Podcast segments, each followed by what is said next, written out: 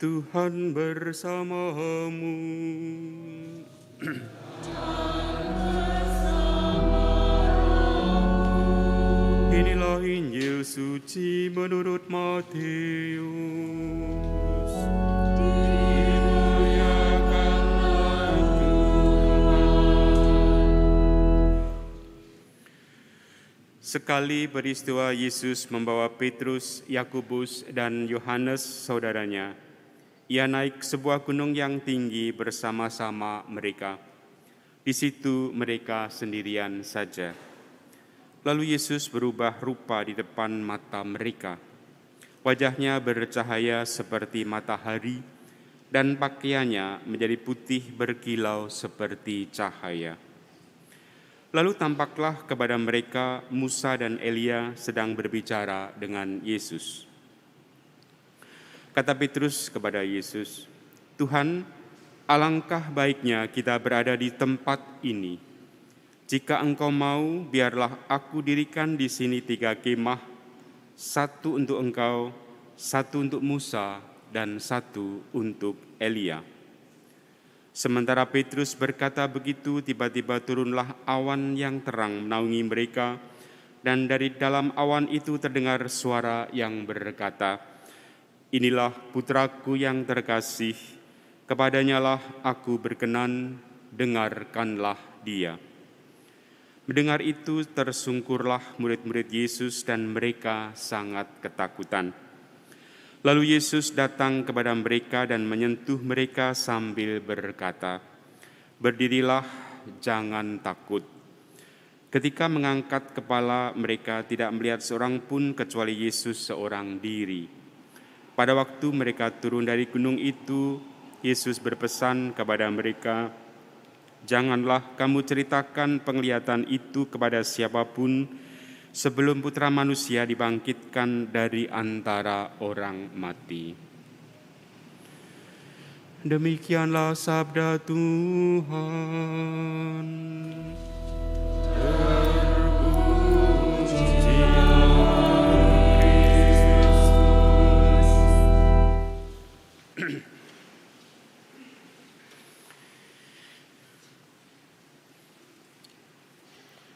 Para saudara kasih dalam Kristus, bacaan-bacaan hari ini menggambarkan karya keselamatan Allah yang sudah dimulai sejak dahulu kala, diawali dengan keselamatan bangsa Israel, yaitu panggilan Allah kepada Abraham yang nantinya menjadi Abraham, dipanggil untuk meninggalkan negaranya, sanak saudaranya, dan pergi ke negeri terjanji, negeri yang ditunjukkan Allah kepadanya, yaitu tanah Israel. Dan Abraham pun mendengarkan sabda itu dan kemudian berangkat melaksanakan sesuai apa yang menjadi sabda dan kehendak Tuhan. Abraham dipilih untuk menjadi berkat bagi semua bangsa, bapa umat beriman. Kita tahu bagaimana iman Abraham itu sangat nyata ketika dia tidak tahu persis apa yang akan terjadi di dalam perjalanan maupun juga di tanah terjanji yang dijanjikan Tuhan kepadanya. Tetapi dalam ketidakpastian, dia mengimani Tuhan, dia percaya bahwa Tuhan yang manggil pasti akan menyertai, pasti akan menuntun dia sampai ke tanah terjanji yang dijanjikan.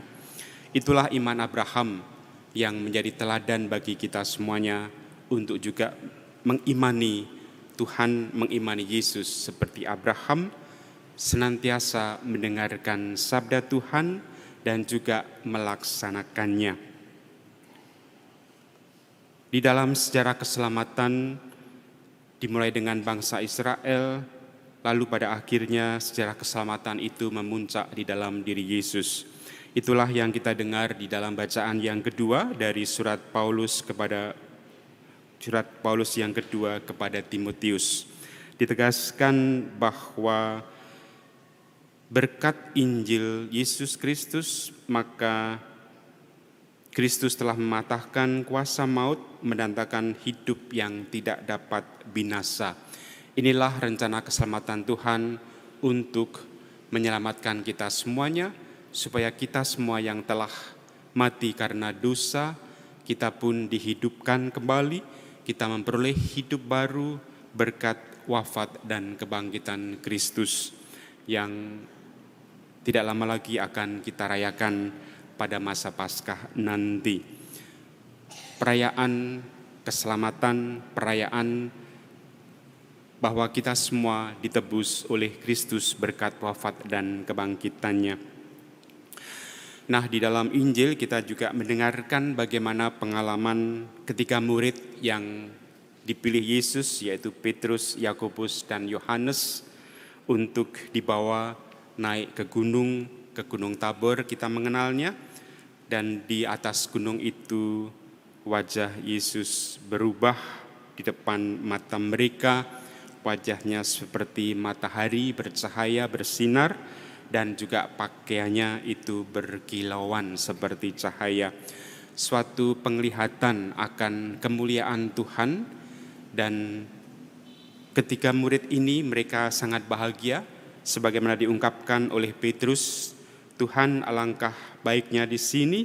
Jika Engkau mau, biarlah aku mendirikan tiga kemah, satu untuk Engkau, satu untuk Musa, dan satu untuk Elia." Pengalaman kebahagiaan yang sejati, sukacita melihat kemuliaan Tuhan, kemuliaan Yesus, dan mereka pun mau tinggal di situ untuk seterusnya karena situasi yang sungguh membahagiakan. Mengapa hadir bersama dengan Yesus, Musa dan Elia? Di sini Musa dan Elia itu mewakili seluruh nabi perjanjian lama. Musa sebagai pemimpin bangsa Israel yang menurunkan hukum Taurat, sepuluh perintah Allah, menandakan bahwa Yesus adalah kepenuhan dari seluruh hukum Taurat.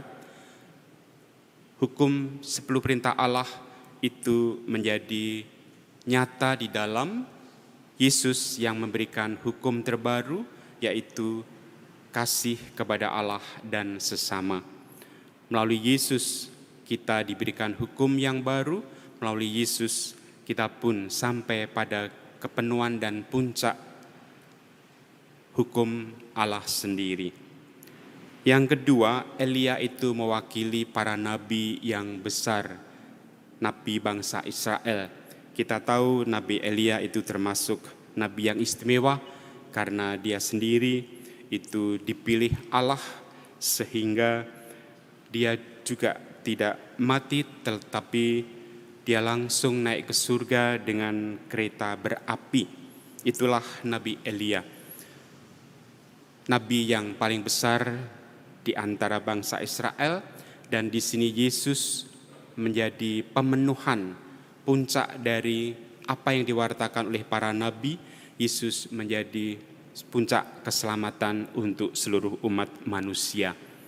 Maka kehadiran Musa dan Elia menunjukkan bahwa Yesus itu memenuhi apa yang telah dinubuatkan oleh para nabi, yaitu Sang Mesias, dia yang diurapi oleh Allah untuk menyelamatkan seluruh umat manusia. Maka setelah peristiwa itu, tiba-tiba turun awan terang menaungi mereka, dan juga sabda Allah Bapa sendiri, "Inilah putraku yang terkasih, kepadanyalah aku berkenan, dengarkanlah dia." Inilah pernyataan Allah Bapa sendiri yang menyatakan bahwa Yesus Kristus adalah putranya, supaya para murid itu mendengarkan dia, mendengarkan Yesus, dan juga melaksanakan apa yang menjadi sabda Yesus. Nah, para saudara terkasih dalam Kristus, di dalam masa Prapaskah ini kita diajak untuk masuk di dalam retret agung umat, diajak untuk berefleksi bersama sambil berpantang dan berpuasa, menumbuhkan rasa pertobatan yang sejati dalam hidup kita. Pertobatan yang sejati itu ditandai salah satunya juga dengan mendengarkan sabda Tuhan dan melaksanakannya di dalam hidup kita. supaya kita semua menjadi hidup dan tidak binasa lagi. Mendengarkan sabda Tuhan dan melaksanakan itulah yang utama di dalam hidup, sebagaimana dilaksanakan oleh Abraham, tapi juga oleh Bunda Maria yang mendapatkan kabar gembira, dan Bunda Maria pun dengan tekun, dengan setia melaksanakan apa yang menjadi kehendak Tuhan. Begitu pula Yesus sendiri sebagai Putra Allah, dia pun juga setia dan taat untuk mendengarkan sabda Allah Bapa dan melaksanakan di dalam seluruh hidupnya. Seluruh hidup Yesus, pewartaannya, ajarannya, karya-karyanya, mujizat-mujizatnya, semua dilakukan oleh Yesus untuk melaksanakan apa yang menjadi kehendak Tuhan.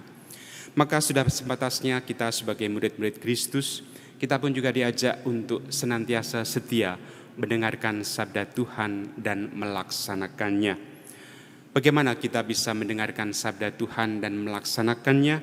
Tentu kalau kita setia untuk membaca kitab suci, mendengarkan kitab suci, dan sekarang tentu sangat mudah bagi kita dengan adanya W A Group, dengan adanya renungan-renungan harian yang disebarkan melalui W A Group. Itu merupakan salah satu undangan bagi kita untuk setiap hari membaca sabda Tuhan. Itu adalah dari liturgi harian yang selalu dimunculkan, dan kalau kita setia membaca, merenungkan sabda Tuhan itu dalam hidup kita, itu juga bisa menjadi inspirasi bagi kita bagaimana kita melaksanakan sabda Tuhan di dalam hidup kita sehari-hari. Kehendak Tuhan tidak lain adalah supaya kita semuanya selamat, supaya kita semua di dalam Kristus, berkat wafat dan kebangkitan Kristus, kita memperoleh hidup yang baru, dan kita pun juga membangun hidup yang baru berdasarkan sabda Tuhan ini. Maka marilah dalam Ekaristi ini kita bersama-sama mohon rahmat Tuhan supaya kita selalu peka akan sabda Tuhan melalui kitab suci, tapi juga melalui bisikan Roh Kudus di dalam hati kita masing-masing, melalui suara hati kita yang senantiasa menuntun kita untuk berbuat yang baik dan menghindari yang jahat.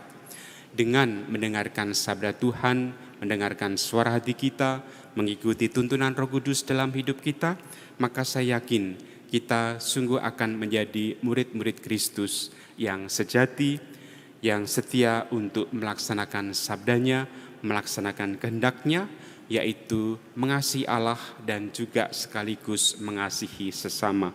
Maka di dalam masa Prapaskah ini, kita juga diajak dengan aksi puasa pembangunan untuk bersama-sama berbagi kepada sesama, melalui kotak A P P, melalui amplop yang sudah dibagikan, amplop A P P, itu semua adalah jadi sarana bagi kita untuk berbagi dengan sesama.